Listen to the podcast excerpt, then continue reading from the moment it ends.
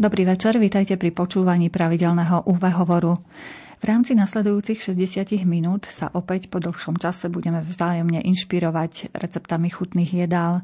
V záhradkách máme prvú zeleninu, kvitne púpava, o chvíľu zakvitne baza a to isto šikovné gazdinky zúžitkujú do rôznych sirupov či iných chutných pokrmov. Taktiež sa vyberieme aj za hranice Slovenska, budeme hovoriť aj o tom, čo zaujímavé ste ochutnali v zahraničí, či už na dovolenkách alebo na služobných cestách. Recepty, ktoré budete počuť z nášho košického štúdia, nám prezradí už náš tradičný host, pani Martina Gregorek. Vítajte u nás. Príjemný večer. Dobrý večer. Príjemný večer všetkým. E, tešíme sa aj na vaše recepty, vážení poslucháči. Už odteraz nám ich môžete posielať ako SMS správy na číslo 0914 186 229. Neskôr budete môcť aj telefonovať, takže pripravte si pero a papier, aby ste si poznačili, ak vás niečo, o čom budeme hovoriť, zaujme. Za mixážnym pultom je kolega Robert Majdák, pesničky vyberá Jakub Akurátny a reláciu vás bude sprevádzať redaktorka Mária Čigášová.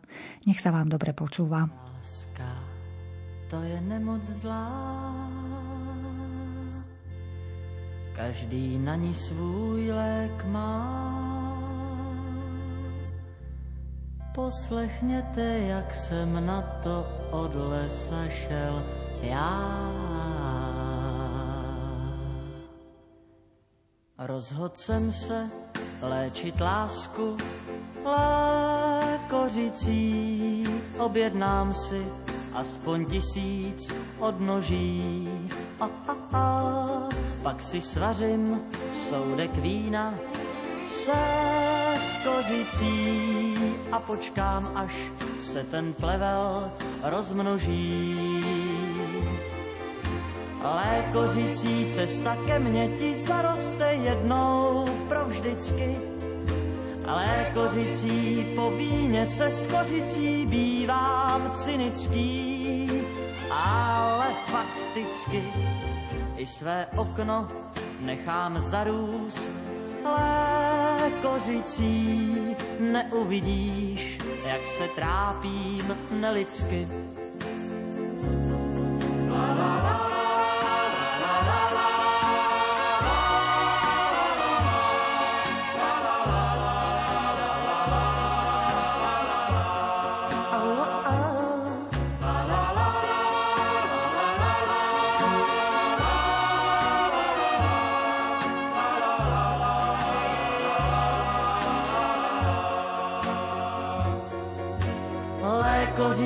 Cesta ke mně ti zaroste jednou provždycky.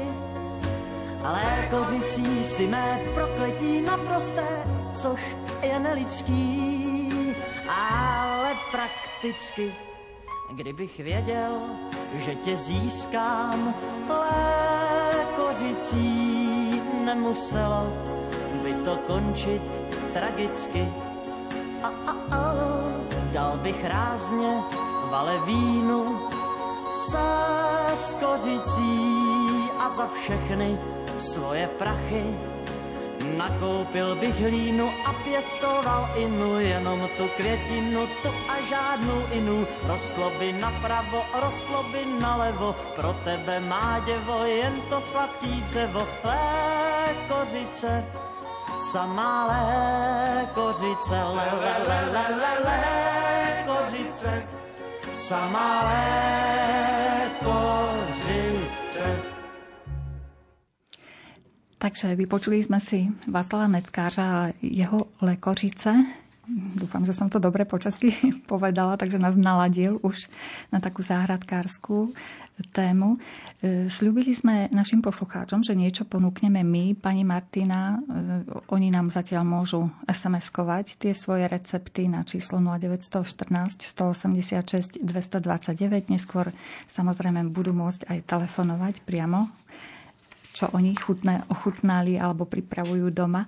Takže skúsme im, ja by som navrhla, zopakovať bazový sirup, ktorý vy ste nevarili pred rokom. Aha, predsa len e, dožil až do dnešných dní, vôbec sa nepokazil, takže skúsme ich inšpirovať takýmto sirupom. Áno, tak my sme ten recept spomínali, možno to bude už aj dva roky, ak si dobre mm. pamätám, že, že nebolo to minulý rok, ale pred dvomi rokmi. Onedlho baza bude kvitnúť, budú, budú jej teda plné krásnych bazových voňavých kvetov a prvá zásada, keď budeme tie kvety zbierať, tak by sme ich mali zbierať z miesta, kde teda nie je nejaké, nejaká záťaž, čo sa týka teda ekológie, e, aby sme nezberali kvety pri ceste alebo na veľmi rušných miestach. Na to určite treba dávať pozor, lebo chceme sa liečiť a nie uškodiť si. No a keď teda nájdeme ten krásny zakvitnutý bazový ker, tak potrebujeme čo najviac bazových kvetov na jednu dávku toho bazového sirupu ja dávam, ak sa mi teda podarí nazbierať, že je plný kvetov, aj tých 100 kvetov. Hej? Čiže natrháme si, samozrejme, ak máme menší ker, tak ich bude menej, ale tých 100 kvetov je úplný ideál. A tieto kvety dáme do veľkého hrnca, veľký znamená minimálne 5 litrový alebo aj väčší, pretože ich budeme zalievať vodou. Kto nechce do hrnca, môže to byť do klasickej veľkej fľaše 5 litrovej sklenenej. Pri tomto sirupe bazovom dávame pozor naozaj na hygienu a čistotu, keďže ho nevaríme a preto aj ten hrniec musí byť naozaj veľmi dobre umytý, aby sme tam nemali nejaké, samozrejme môže sa stať hej, nejaké pozostatky jedla a podobne čiže na to si dávajme veľký pozor, alebo teda tá sklenená fľaša musí byť dôkladne vyumývaná. Do tejto fľaše alebo hrnca naukladáme našich 100 kvetov. Kvety neoprašujeme, lebo sú väčšinou plné pelu, čiže ak niekto nie je, alebo teda ak nie sú naši poslucháči a poslucháčky alergici, e, peľu sa nezbavujeme, je to veľmi hodnotná prísada v tomto sirupe a kvety natlačíme do fľaše a zalejeme vlážnou vodou, tromi litrami, ale vodu prevaríme. Len ju necháme vychladnúť tak, aby nebola už horúca. Nesmieme zalievať horúcou vodou, lebo vtedy by sme dostali čaj. Ale takou vlážnou, povedzme tých 30-35 stupňov do 40 stupňov držíme sa teplotou, pri ktorej sa môže zohrievať aj med. Takže vlážnou vodou tromi litrami tú bazu, bazové kvety zalejeme, prikrieme buď nejakou hrubšou servítkou a v podstate necháme 24 hodín takto macerovať alebo teda vylúčiť vyluhovať všetky tie hodnotné látky z bazových kvetov do vody. Na druhý deň si pripravíme čisté fľaše. Môžu to byť klasické 7 decilitrové a čisté vrchnáčiky, gazdinky, ktoré majú myčku, tak samozrejme majú e, starosť vyriešenú, lebo si to dajú umyť do umývačky riadu a tam je to perfektne aj vysterilizované. My, čo ju nemáme, tak skúsime použiť ruky, áno. E, saponát, fľaše veľmi dôkladne vyumývame, či už sú to fľaše nejaké po sirupoch pôvodné sklenené, alebo teda tie klasické zaváracie 7 decilitrové fľaše. No a Takisto všetky pomôcky, teda cedník, alebo teda na predsedenie tej šťavy, vlastne e, nejaké buď sito väčšie, alebo tzv. cedník, e, takisto veľmi dôkladne vyumývame. No a čo ešte urobíme, alebo ja to teda takto robievam, že si veľmi dôkladne umiem ruky a potom, keď vyberám tie veľké bazové kvety z toho hrnca, tak ich ešte vystískam rukami, hej, lebo tam vlastne tá hodnotná šťava z nich vyjde von. A potom celú túto šťavu, ktorú máme hrnci predsedíme cez sito alebo cez cedník. E, mne napríklad vôbec nevadí, ak aj drobné kúsky kvietkov mi tam ostanú. Takisto prefiltrujeme cez ten cedník aj ten peľ a dostaneme čistú šťavu. Tej šťavy bude viac ako 3 litre, e, bude to možno 3,5, niekedy aj do 2 litrov. A držíme sa zásady, že na liter šťavy potrebujeme pol kilogramu cukru. Čiže ak máme povedzme takmer 4, 4 litre šťavy, tak potrebujeme 2 kg cukru.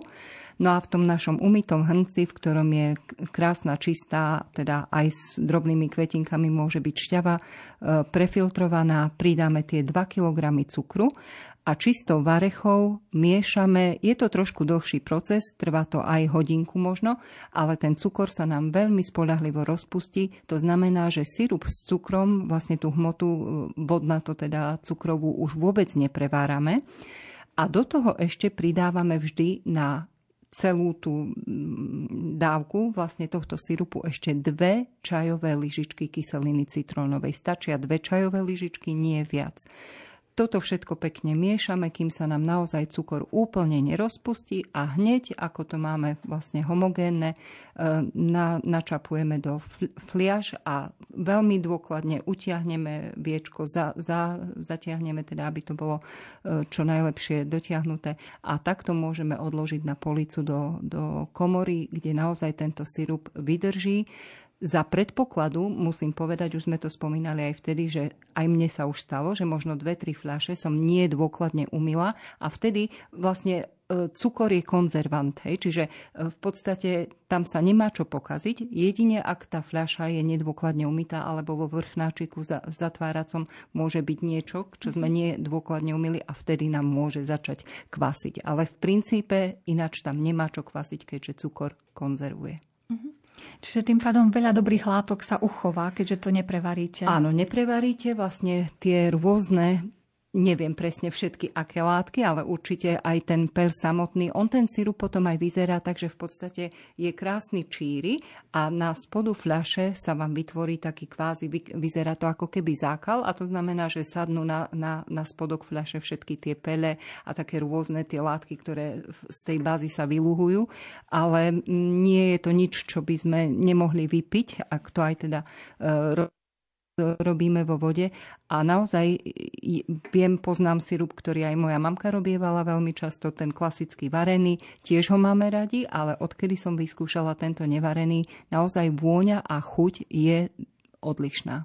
Aj keď samozrejme bazová, ale je taká, asi by som povedala, že sviežejšia, alebo tak viac vám to pripomína tú, tú bazu zakvitnutú a jej vôňu. Mhm, čiže zákalu sa netreba obávať, je to prirodzená vec. Ako Nie.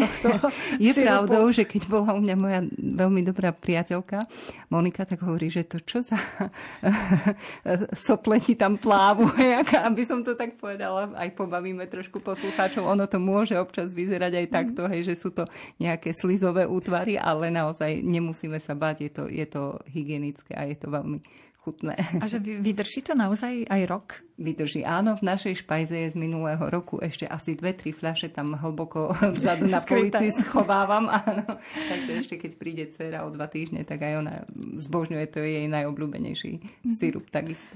A na čo používate čaj alebo sirup bazový? Na nejaké ochorenia, či len tak si popíjate? Čaj ako taký máme radi, takisto vysušíme kvety, to je ďalší recept, ako spracujeme vlastne bazové kvety. Čiže klasicky sušíte rozprestreté najlepšie na nejakom plátne, takisto, hej, lebo peľ z nich opadáva, aby v podstate sme si aj trošku ne, nezašpinili v úvodzovkách. Ak sušíme, kto má sušičku potravín, tak vie vysušiť bazu aj ako bylinu v sušičke potravín, ale bazový e, čaj predovšetkým v zime teda je tiež veľmi osviežujúci, voňavý a je na dýchacie cesty a na potenie. V podstate, ak máte nejaký vírusový a podobne, tak bazový čaj je mhm. vynikajúci. No a ten sirup samozrejme klasicky do vody a užívate ako, ako sirupovú vodu. Mm-hmm. Tam mm-hmm. budeme potom pokračovať v našich receptoch. Prečítam kvôli tomu, aby som teda inšpirovala aj ďalších poslucháčov, nech nám píšu recepty. Tak pani Katka nám napísala recept na jarný šalát, kde použijeme bielu reďkvičku, paradajky, cibuľku, avokádo, šťavu z citróna, olivový olej, morské porezané premiešame potom už len mňam mňam, šalát je osviežujúci a vhodný ako večera o 17. hodine. Uh-huh. Takže možno ešte raz by som zopakovala, čo tam všetko ide do toho. Biela redkvič, olej, morská soľ, všetko porezané, premiešame. Uh-huh. Takže malo by to byť pani Katky. E, ďalšie recepty nám môžete naďalej posielať formou SMS správ na číslo 0914 186 29 a my by sme im na e, niečo poradiť našim poslucháčom. Čo s medvedím cesnakom, ktorý teraz už je? Tak mnohí už ho spracujú. Chceme ale upozorniť veľmi všetky poslucháčov a poslucháčky, že medvedí cesnak je veľmi hodnotnou rastlinou, ktorá rastie predovšetkým na miestach, kde je dostatočne vlhko. Hej, čiže možno mnohí skúšali dopestovať ho v záhrade a si povedali, že posadím a bude aj u mňa rásť, ale on naozaj specifické nerastie. Ale základné pravidlo znie, ten cesnak dokázal prežiť, pretože on má cibulku a tá potrebuje výživu. Čiže ono je to podobne ako s tulipánmi, keď nám odkvitne tak by sme mali odstrihnúť len odkvitnuté kvety a tie listy nechať, kým úplne nezožltnú, aj keď samozrejme všetkým sa nepáčia, lebo špatia záhon, hej, takzvaný vlastne potrebujú načerpať silu do tej svojej cibule. A to isté platí o cesnaku medveďom, takže ak zbierame cesnak, nikdy nesmieme otrhať všetky lístky z jednej rastliny, musíme aspoň 2-3 lístočky nechať. Vieme, že oni sa rozrastajú v takých trsoch, takže naozaj na to dávať veľký pozor, aby sme prírodu nedrancovali. No a asi taká klasická, alebo najklasickejší recept medvedí cesnak je tzv. pesto. Čiže pesto je základ, e, ktorý tvorí, teda, alebo potravina, ktorej základ tvorí olej plus byliny a rôzne varianty poznáme pesta, ktoré si vieme kúpiť aj komerčne v obchodoch, či už e, zelené pesto, červené pesto. Čiže sú to rôzne tzv dochucovadla a z tohto medvedieho cesnaku ja som pred týždňom zhruba robila. E, pesto potrebujeme úplne najzákladnejšie suroviny, je to olivový olej, e, listy cesnaku podľa toho, koľko ho máme. Ja som mala tých listov neurekom, mám veľmi skvelú kolegynku, ktorá mi ich doniesla a vlastne tie som rozmixovala spolu s olejom tak, aby som dostala v podstate takmer kašovitú hmotu, nie príliš riedku, ale ani nie príliš hustú, čiže musíme si to tak ustrážiť. Hej, tu nevieme povedať presný pomer. E, sú recepty, kde dávate do pesta aj nastruhaný sír, ale vtedy to pesto musíme spotreba, spotrebovať do tých 7 dní a musíme ho samozrejme aj to jedno, aj druhé držať v chladničke.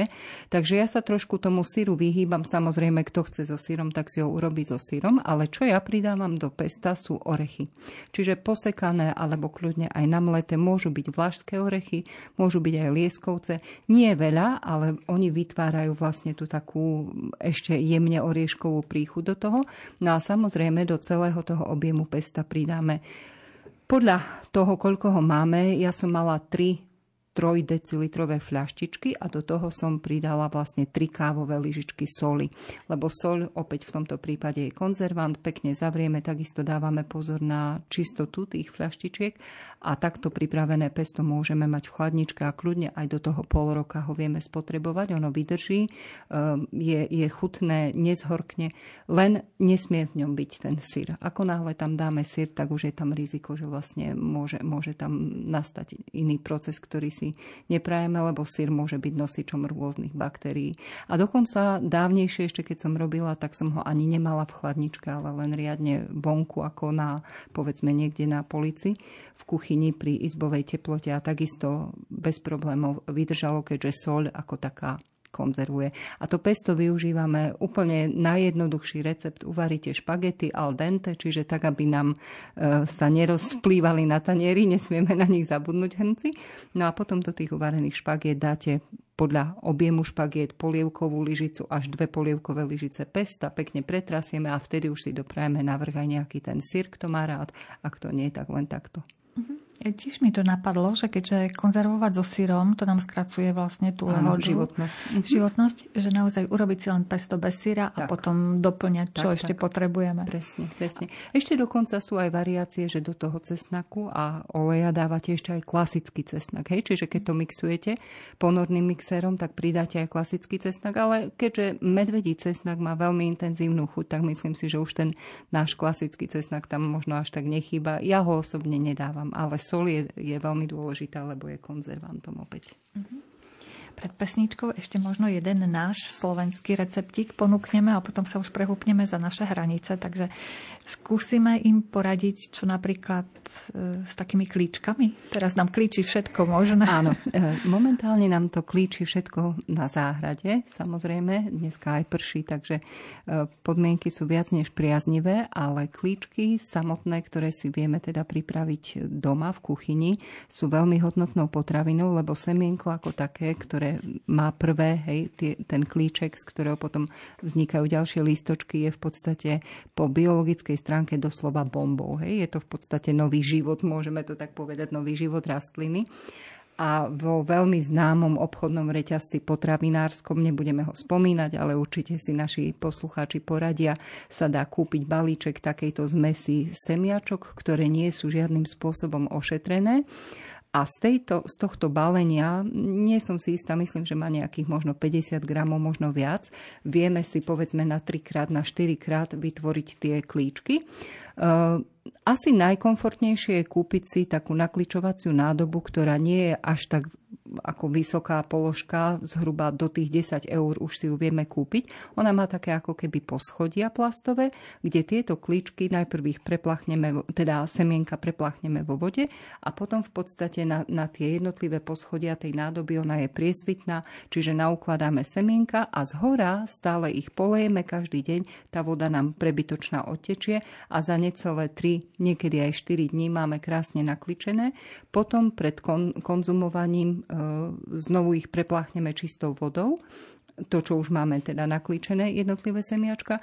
No a môžeme ich pridávať tak, ako nám naša poslucháčka dala recept na šalát. Čiže jej šalát, určite fantastický avokádo, chutné redkvička a ešte by sme ho e, ako to povedať, nadupali ešte áno, klíčkami, áno. Čiže ešte, ešte by sme ho trošku vylepšili, čo sa týka tej biologickej hodnoty. E, ja mám osobne klíčky veľmi rada aj na krajci chleba s maslom a je to tiež také jemne, hej, pikantné, horkasté podľa toho, aké klíčky to sú. A ak teda nechceme robiť investíciu do nakličovacej nádoby, tak si poradíme aj so 7 decilitrovou fľašou na zaváranie, ku ktorej zoberieme aj teda to viečko a vo viečku musíme urobiť aspoň 3-4 otvory, aby sme mali jemné prúdenie vzduchu. No a tie naše semiačka vlastne pekne do tej fľaše dáme a každý deň ich prepláchneme vodou, aby tam bola vlhkosť v tej fľaši, ale musíme na to opäť dávať pozor na tú hygienu, aby sme to stále dôkladne vypláchli. A zhruba tu je potom to klíčenie trošku dlhšie trvá, nie tak rýchlo ako v tej nádobe plastovej, na to určenej, ale aj v tej vlastne fľaši nám tie semiačka vyklíčia povedzme do tých 7 dní. Kedy si, možno si aj naši posluchači pamätajú, pamätajú, sa nakličovalo na vate, buničitej ano, vate. Áno, to si aj vy určite ano. pamätáte. Tam je potom trošku Bolo problém. trošku, no. Hej, že už, už musíte počkať, kým to vyrastie a vlastne vy odstrihnete a ten klíčok samotný alebo to semiačko ostane vo vate, čiže už ho nespapáme. Hej, už papáme mm. len tú zelenú časť. Takže tie možnosti sú rôzne, ale z môjho pohľadu je tá nádoba na nakličovanie veľmi dobrou investíciou. Je to jednoduché, skladné a keď si to kúpite, tak vám to vydrží roky. A čo všetko zvyknete nakličovať? Ono sú tie semiačka z mesy vlastne. Môžete nakličovať mungo, fazulku, určite poznáte. Šošovica je výborná, redkvičkové semiačka, horčicové semiačka. Čiže sú to rôzne zmesy podľa toho, čo si vyberiete. Takisto mm, rukola, áno, nakličená je veľmi pikantná, horkastá. Hej, čiže už tá samotná zmes, ktorú si kúpite, tam je 4 alebo 5 rôznych semiačok som nakličovala aj pšenicu. Áno, aj pšenica môže byť. nakličila nakoniec. Áno, áno. A z tej pšenice sme robievali kedysi tie trávičky také zelené, potom na Veľkú noc ako dekorácia a podobne. Áno, môže byť kľudne aj pšenica naklíčená. Takže ako fantázii sa medze nekladú podľa toho, komu čo chutí. Áno.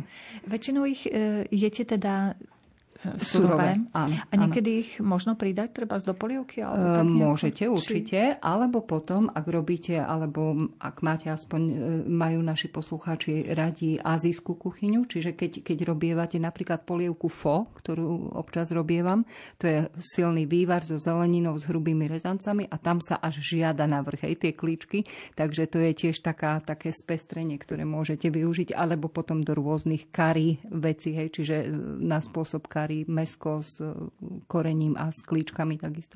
Čiže je, je to využitie veľmi pestré. Takže my teraz ponúkneme opäť hudobné osvieženie našim poslucháčom.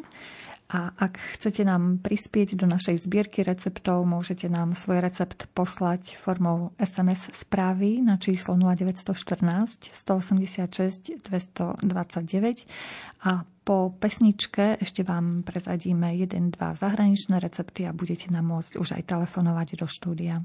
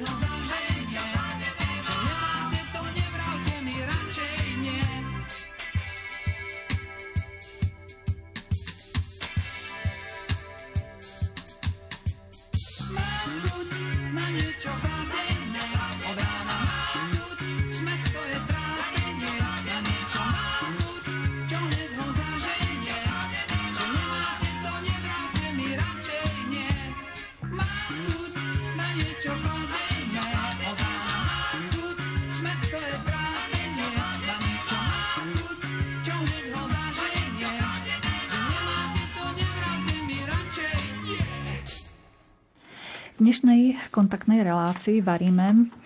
Pečieme, zavárame s pani Martinou Gregorek a taktiež sme zvedaví aj na vaše recepty, prípravy nejakého chutného jedla.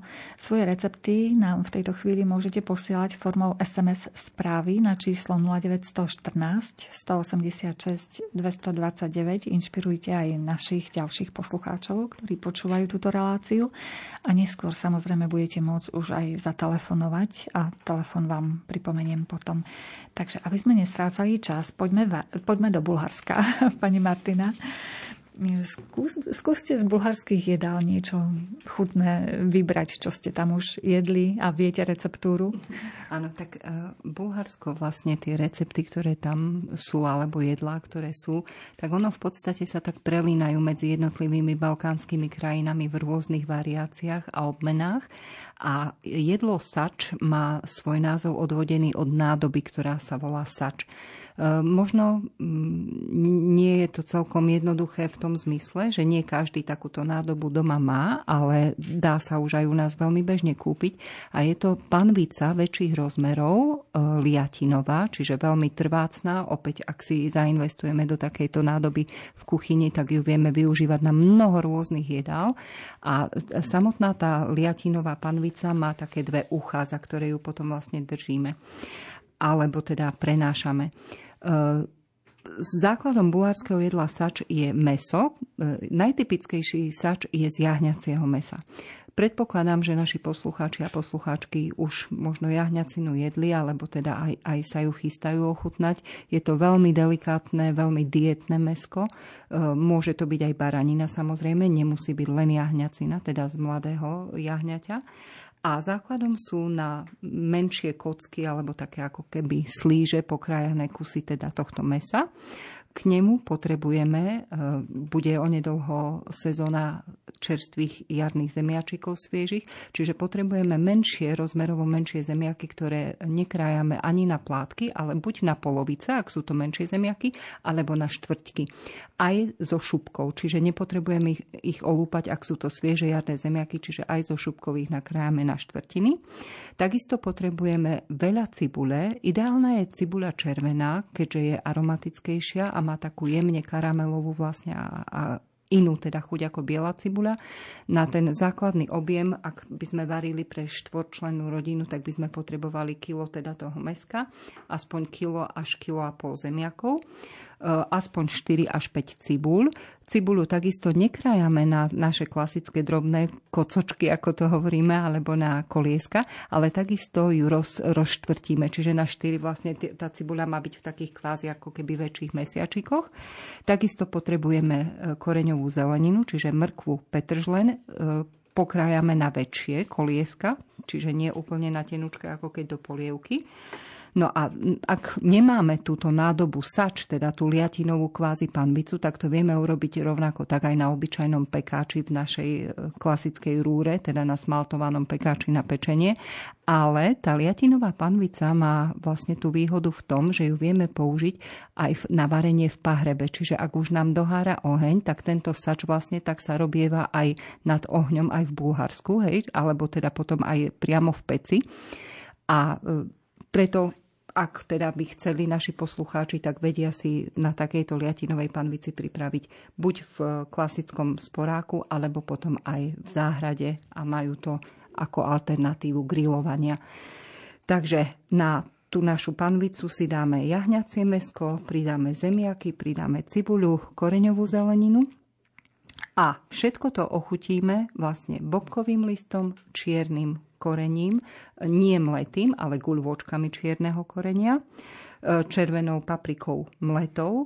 Takisto môžeme pridať aj trošičku, ak máme e, mm, tymiánu, ale len trošičku, nie veľa. E, samozrejme sol a celé to prelejeme vlastne olejom, nie príliš veľa oleja, lebo to nechceme veľmi masné, aj keď pravdou vie, že Bulhári sa teda v oleji vyžívajú, keďže ho majú dosť a na tento sač používajú väčšinou e, ako základ rastliny olej a už potom len navrh to ešte dolejú olivovým olejom. Čiže väčšinou je to veľmi masné jedlo, ktoré doslova pláva v oleji, ale tí, ktorí máme problémy s trávením, tak sa tomu radšej vyhneme.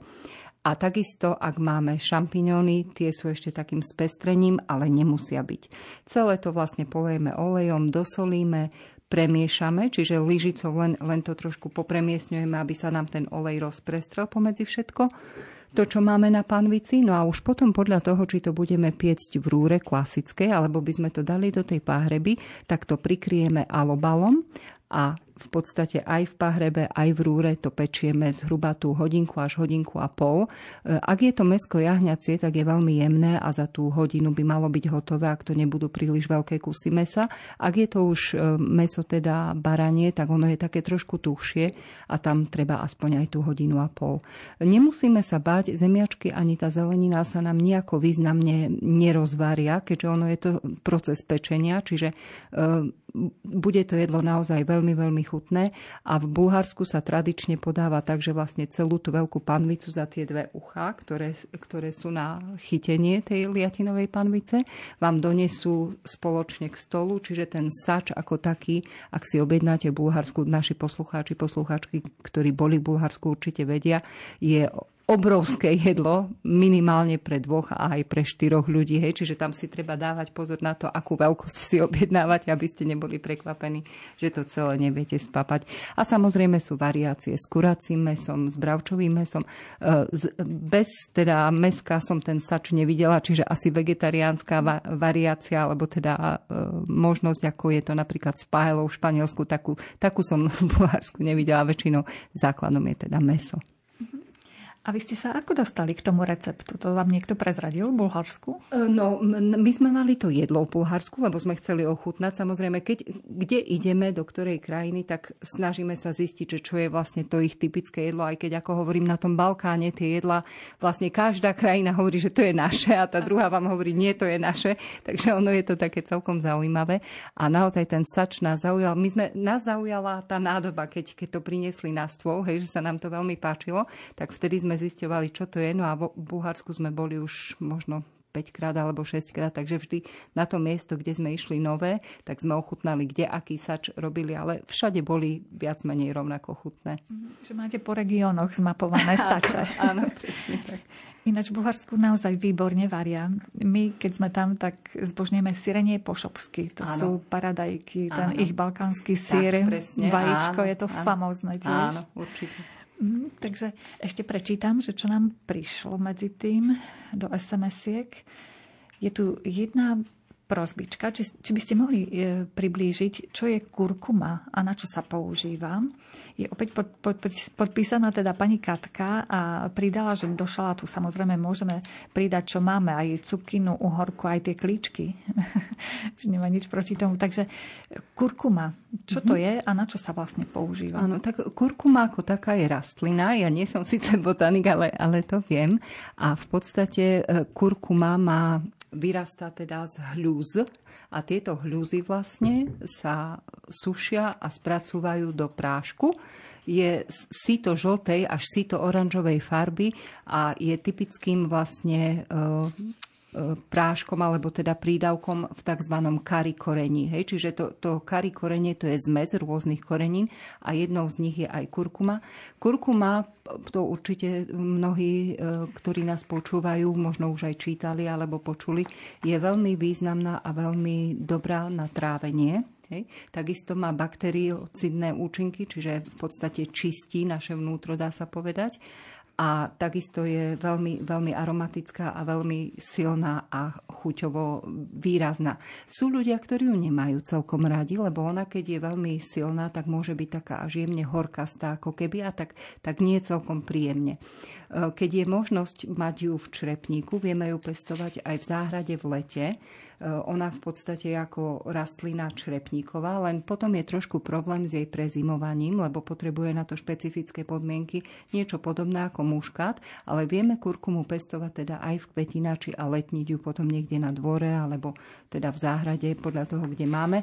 No a ak niekto ochutnal silnú ako aromatickú kurkumu ja to volám, že živú, teda nie vysušenú, tak je to naozaj veľmi výrazné chuťovo, ako treba to vedieť e, stráviť určite. Ale je to veľmi hodnotné korenie, samozrejme, súčasť kary korenia. Mhm. A vy to používate do čoho? Keď ja, ja poviem úprimne, že pomenej s kurkumou, nekamarátim sa s ňou až tak mhm. veľmi, skôr e, viac používam letý zázvor. Ten napríklad používam občas aj do mesa alebo do polievky pridávam. E, keď robím tekvicovú polievku, tak tá bez zázvoru absolútne ani nie je tak ten zázvor je, dáva to také teplo, takú výhrevnosť, hlavne v jeseni, keď už začínajú kratšie dni.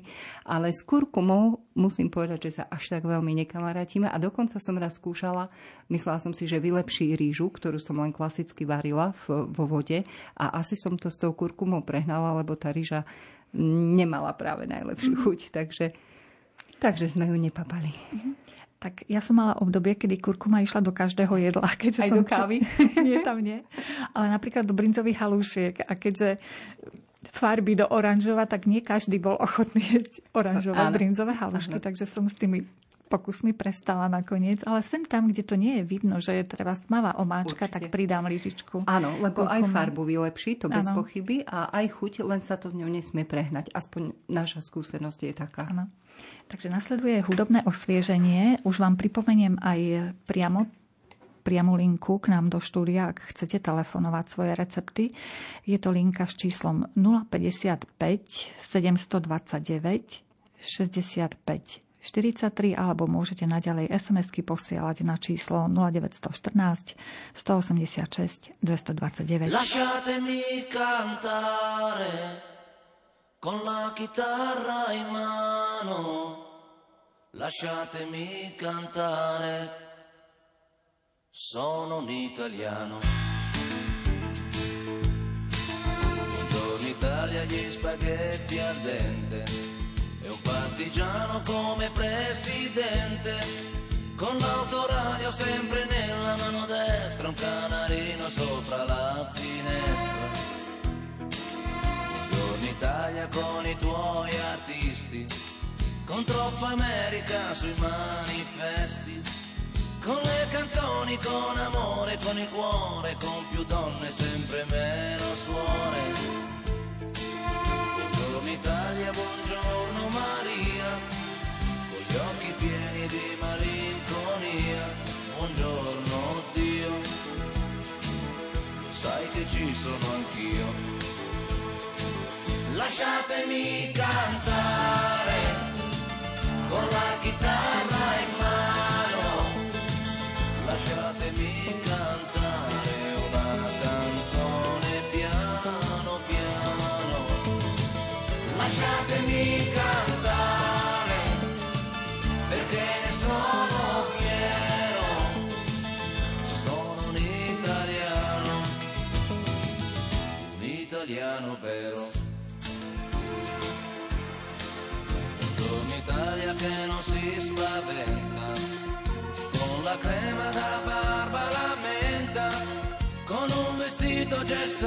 su blu, el amo mio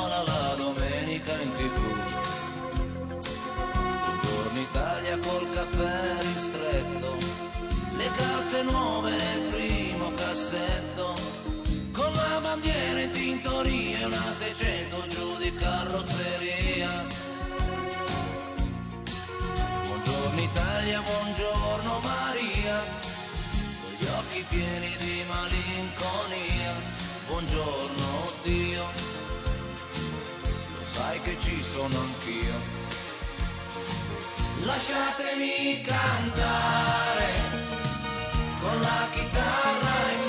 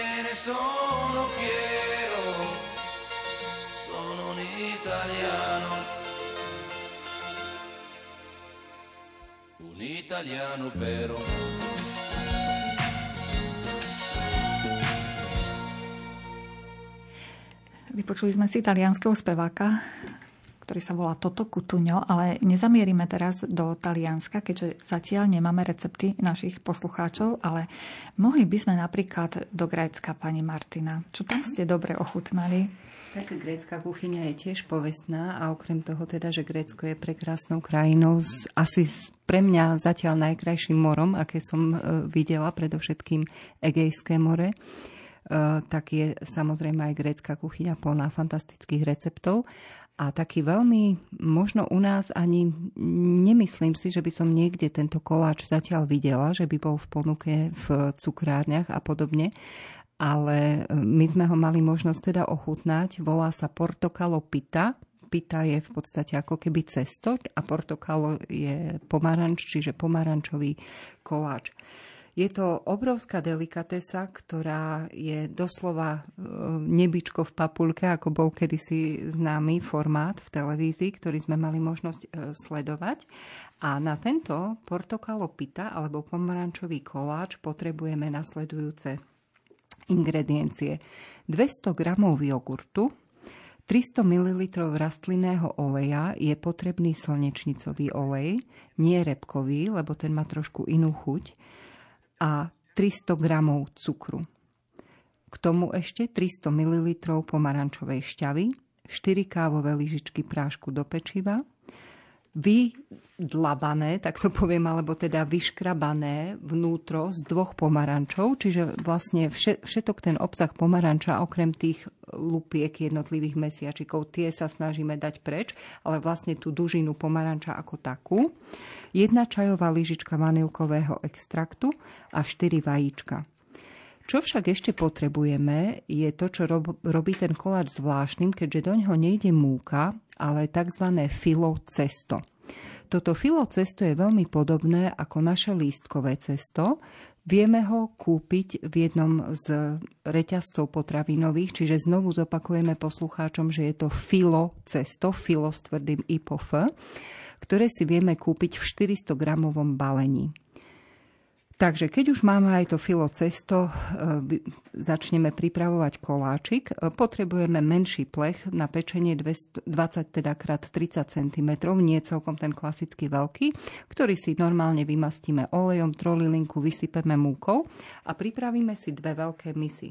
V tej prvej veľkej mise rozmixujeme, alebo teda dáme vyšľahať do, do šľahača, ak máme samozrejme, e, tých 200 g jogurtu, 300 ml oleja, a 300 gramov cukru. Čiže toto všetko spolu prešľaháme a ešte, pardon, som zabudla 4 vajíčka k tomu. Čiže všetko toto spolu prešľaháme. Vznikne nám krásna bublinková vlastne hmota, alebo teda masa. A vo vedľajšej mise si rozmiešame e, to, tú dužinu s pomarančou, snažíme sa ju aj natrhať na také drobnejšie kúsky vlastne. E, to, čo sme vyškrabali s pomarančou, pridáme 300 ml pomarančovej šťavy.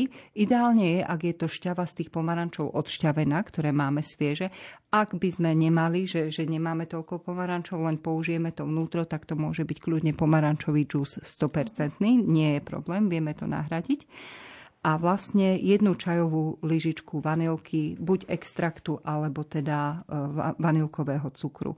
Čiže v tej druhej mise máme úplne tekutý v podstate obsah, keďže sme tam dali tú dužinu a 300 ml pomarančovej šťavy.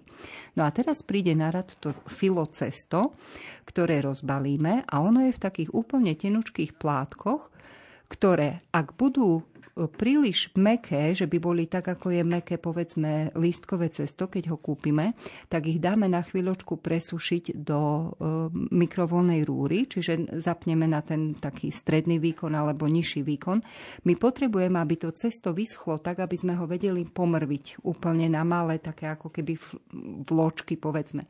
Čiže celé to cesto presušíme a potom klasicky rukami ho po, po, ako keby pomrvíte na, na drobné kúsočky kúsočky a tie vmiešame do toho tekutého obsahu, čiže do tej pomarančovej šťavy a e, vanilkového extraktu. Keď to cesto pomrvené máme v tej, v tej tekutej vlastne mise, pridáme z tej druhej misy našľahané všetko, čo sme e, teda prešľahali, všetko pekne spojíme, premiešame a klasicky vylejeme na plech, pečieme zhruba 40 až 50 minút na 180 stupňoch Celzia. Z hora sa nám koláčik trošku tak jemne dohnedá za farby. No a potom prichádza záverečný krok, kedy celý koláč zalejeme cukrovým rozvarom. A ten cukrový rozvar urobíme zo 400 ml vody, 150 eh, až 200 gramov cukru, kôra z jedného pomaranča nastruhaná. Tu by sme mali dávať pozor, teda, aby to bol neošetrený pomaranč, ale ak sa chceme vyhnúť teda pomaranču klasickému, lebo vieme, že gro pomarančov je striekaných, tak vieme si kúpiť bio struhanú citrónovú kôru sušenú a tá je teda e, nie citrónovú, ale pomarančovú kôru, ktorá je neošetrená a vieme do toho pridať. Čiže uvaríme cukrový sirup a celý tento koláčik vlastne zalejeme.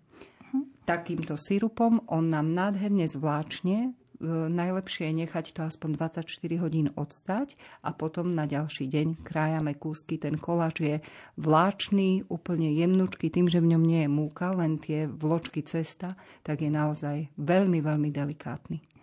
A stá sa mi to prácne, pani Martina. A, Či... možno, možno to tak teraz pôsobilo tým, že to máme v dvoch misách, ale musíme byť opatrní s tým filocestom, aby sme ho rozptýlili v tej šťave pomarančovej a aby sa nám z toho nevytvorila jedna hrča. Hej? Čiže tam treba dávať pozor na to, aby sa to pekne celé premiešalo, ale naozaj možno to, čo hovoríte, že je to prácne na prvý pohľad, stojí za to, lebo je to naozaj niečo neskutočne chutné. Takže tá práca vlastne sa oplatí Určite. do toho investovať. Určite. No my práve zistujeme e, takú technickú poruchu, že e, naši poslucháči sa k nám nemôžu dotelefonovať. Aha. Takže ak máte nejaký recept, e, vážení poslucháči, tak formou SMS správy nám posielajte. Došlo k prerušeniu linky, takže nemôžu nám telefonovať žiaľ, ale uh-huh. neprekáža to, môžu ešte SMS-kovať. Tak no, určite keď... sa potešíme, keď nám napíšu. Áno, určite. E, keď sme už v tom Grécku, ešte niečo chutné ste tam jedli? Uh, či všetko bolo chutné? Všetko bolo chutné, určite. Tak uh, vraveli sme, že ten Balkán a vlastne tie južné štáty sa viac menej tak prelínajú. Uh, aj zmrzlinu majú Gréci veľmi chutnú. E, potom rôzne na sladko, oni to volajú na sladko nakladané plody, čiže napríklad typické figy v sladkom sirupe. A potom samozrejme citrusy a pomaranče. To je bežné portokalo vlastne v tom cukrovom sirupe, e, ktoré potom si zvyknem aj kupovať, lebo sú veľmi aromatické, chutné. To viete dať potom buď pod puding, alebo len tak spapať. Je to síce príliš sladké, čiže len tak po troške opatrne, ale to, tie ich tzv. sladko jedlá, čiže na sladko sú veľmi, veľmi obľúbené a myslím si, že tie citrusy a, a figy, tak by som povedala, že vládnu tej sladkej kuchyni gréckej. No, mnohé recepty si už môžeme aj u nás e, v podstate pripraviť, pretože aj figy už u nás dozrievajú. Áno, podstate, aj takže... figy, áno, keď nájdeme figovníku dobré miesto v záhrade, tým, že, že sa mení klíma a že je aj u nás stále teplejšie a ak ho v zime dobre ochránime figovník, tak určite sa vieme tešiť z bohatej úrody. Náš už teraz, ešte je len maj, má na sebe nasadených možno 150 drobnočkých plodov. Určite sa všetky nevyvinú, lebo mnohé z nich aj opadajú počas rastu, ale verím, že niekedy začiatkom augusta už by sme mohli mať prvé figy na ňom, takže naozaj len mu treba, ako sa hovorí, že utrafiť správne a, miesto. A myslím, že sme aj niečo varili z, toho, z tých fig. Či... Áno, džem, určite, uh-huh. figový džem je vynikajúci, no a potom e, vieme aj sušiť figy, len to už potrebujeme mať naozaj veľmi bohatú úrodu, aby sme si dovolili ich aj nasušiť, ale džem je asi taká tá najbežnejšia klasika, ktorý tiež je aj súčasťou napríklad tej gréckej kuchyne, čiže aj džemy, figové a podobne. Takže Takže kvôli tým receptom zahraničným sa budeme musieť pani Martina ešte raz stretnúť, keď teda linka sa dá do poriadku a opravia to Určite vlastne. by sme radi počuli technici, aj od našich áno. poslucháčov, čím prispejú. Ale teda um, mohli by sme sa teraz presunúť z Balkánu, treba k našim severným susedom do Polska. Oni tiež celkom chutné jedla ponúkajú, no, takže tam ste ako... určite nejaký recept vymamili od kuchárov. Tak, uh, myslím si, že polská kuchyňa je našej pomerne blízka. Sú aj mnohé jedlá, ktoré máme aj u nás pyrohy, podobne takisto pierogy v Poľsku a podobne a e, určite aj s českou kuchyňou sú si veľmi blízke. V podstate ten vplyv ako taký v strednej Európe bol vo všetkých krajinách rôznych kultúr, ktoré tadiaľ prechádzali. Ale možno naši poslucháči, poslucháčky poznajú, možno nie. Veľmi taká typická polievočka je tzv. žurek.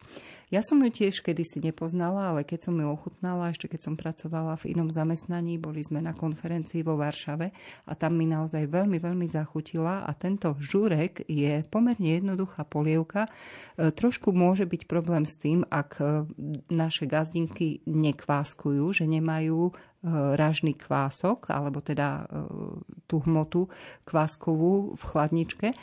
Ale vedia si pomôcť tým, že z klasického chlebíka ideálne z celoražného, ale samozrejme, ak nemáme taký, tak to bude pšenično-ražný. Vieme si ten, tú hmotu do polievky pripraviť tak, že si vezmeme 2 až 3 krajce čerstvého chleba, natrháme ho na kúsky, dáme ho do väčšej misy a zalejeme ho zhruba 2 decilitrami vody a takto ho necháme pekne buď na teda kuchynskej linke alebo v kuchyni kvázi prekvasiť zhruba tých 24 hodín, čiže ten chlebík začne trošičku fermentovať. No a ak máme tento chlebík takto pripravený, tak na žurek potom potrebujeme jednu cibuľu, kto má rád, môže dať kľudne aj dve, kúsok slaniny klasickej, buď prerastanej, alebo aj tá taká, ktorá sa hovorí, že na vypekanie, čiže len tá bez, bez prerastania, nie je veľký, povedzme, ja neviem, 50 gramov tej slaninky. Cibuľu a slaninku na drobno nakrájame a prepražíme na, e, teda v hrnci. Pridáme 2 litre vody ak máme vývar, ideálne je dať vývar.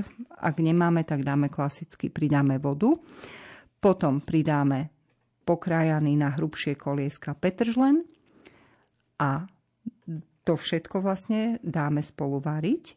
Pridáme trošku červenej papriky, ale len veľmi, veľmi malilinko šľahačkovú smotanu, sol, čierne korenie. Tej šľahačkovej smotany stačia 3-4 polievkové lyžice. Nie viac, určite nie viac. Kto nemá rád, že povedzme nemá rád mlieko v polievke ako takej, alebo smotanu môže ju takisto vynechať. Takisto potrebujeme 4 bobkové listy, to je veľmi dôležité. A vlastne nové korenie, aspoň 3-4 zrniečka a čierne korenie. Plus 2 až 3 strúčiky cesnaku. Toto všetko povaríme, keď je to voda alebo vývar, stačí nám tých 15-20 minút. E, petržlen je veľmi rýchlo uvarený, podľa toho teda na aké veľké kolieska ho pokrájame. A po tých 15 minútach pridáme rozmixovanú hmotu, ktorú sme dostali z toho chlebíka a vody. Hej, čiže to je vlastne ten náš kvás alebo rážny kvás ak by sme mali gazdinky, ktoré majú kvások, tak pridajú samozrejme kvások, ale tej hmoty by mali byť zhruba 2 decilitre. Čiže keď ten chlebík namočený 24 e, hodín vo vode rozmixujeme aj s vodou, tak to celé, túto hladkú hmotu dolejeme do hrnca. No a prichádza záver, kedy potrebujeme tzv. bielu klobásku. Tieto biele klobásky si vieme kúpiť už aj v našich obchodoch, určite ich naši poslucháči a poslucháčky poznajú. Je to neúdená klobása e, a vlastne predávajú sa v takej, v takej forme, že sú to také menšie ako keby klobásky. Dajú sa aj vákuovo balené kúpiť v rôznych reťazcoch, ale aj vo a do toho objemu dvoj, dvojlitrového plus s tým rozkvasom dáme zhruba 3 až 4 takéto klobásky. Nekrájame ich, uvaríme ich celé a potom vlastne e, celé to prevaríme, naservírujeme s tou jednou celou klobáskou do taniera a navrh dávame natvrdo uvarené vajíčko, rozpolené a toto je vlastne polievočka žúrek, ktorú potom konzumujeme, je naozaj vynikajúca. Kto má rád majorán, tak môže si pridať na vrch ešte aj majorán. Tak ďakujeme aj za túto inšpiráciu od severných e, susedov keďže naše minúty veľmi rýchlo ubehli pri takýchto chutných jedlách tak sa priblížil aj záver relácie, keď sme sa vzájomne inšpirovali rôznymi receptami a v tejto chvíli chcem poďakovať nášmu hostovi, bola ním e, pani Martina Gregorek. Veľmi pekne ďakujem za všetky recepty, ktoré tu zazneli. A ja ďakujem za pozvanie a poslucháčom prajem ešte pekný večer. Uh-huh, taktiež by som poďakovala pani Kataríne, ktorá e, nám ponúkla tiež a. niekoľko zaujímavých receptov cez SMS-ky. Nuža na budúce budeme aj telefonovať a variť aj s ďalšími poslucháčmi. Lúčia sa s vami technik Robert Majdák, hudobný redaktor Jakub Akurátny a od mikrofónu redaktorka Mária Čigášová. Želáme vám pekný večer. Pekný.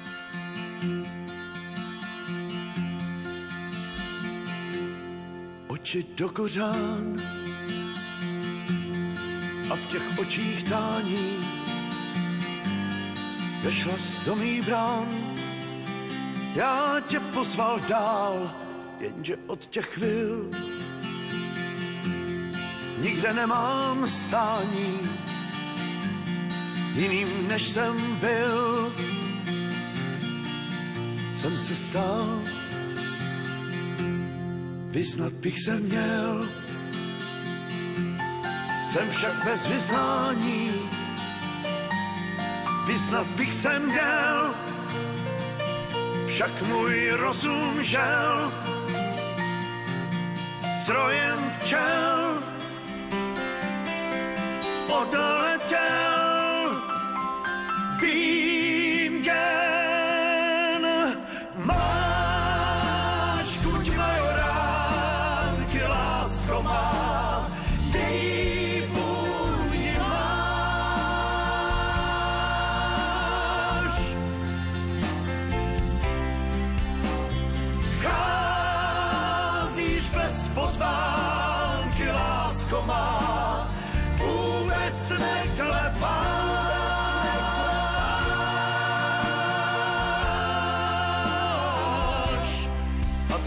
aniž vím, zda se lepším stávám. Běžím za něčím, uví čemu vstříc, něčeho mám víc. Něco oplakávám, nevím, jak to říct.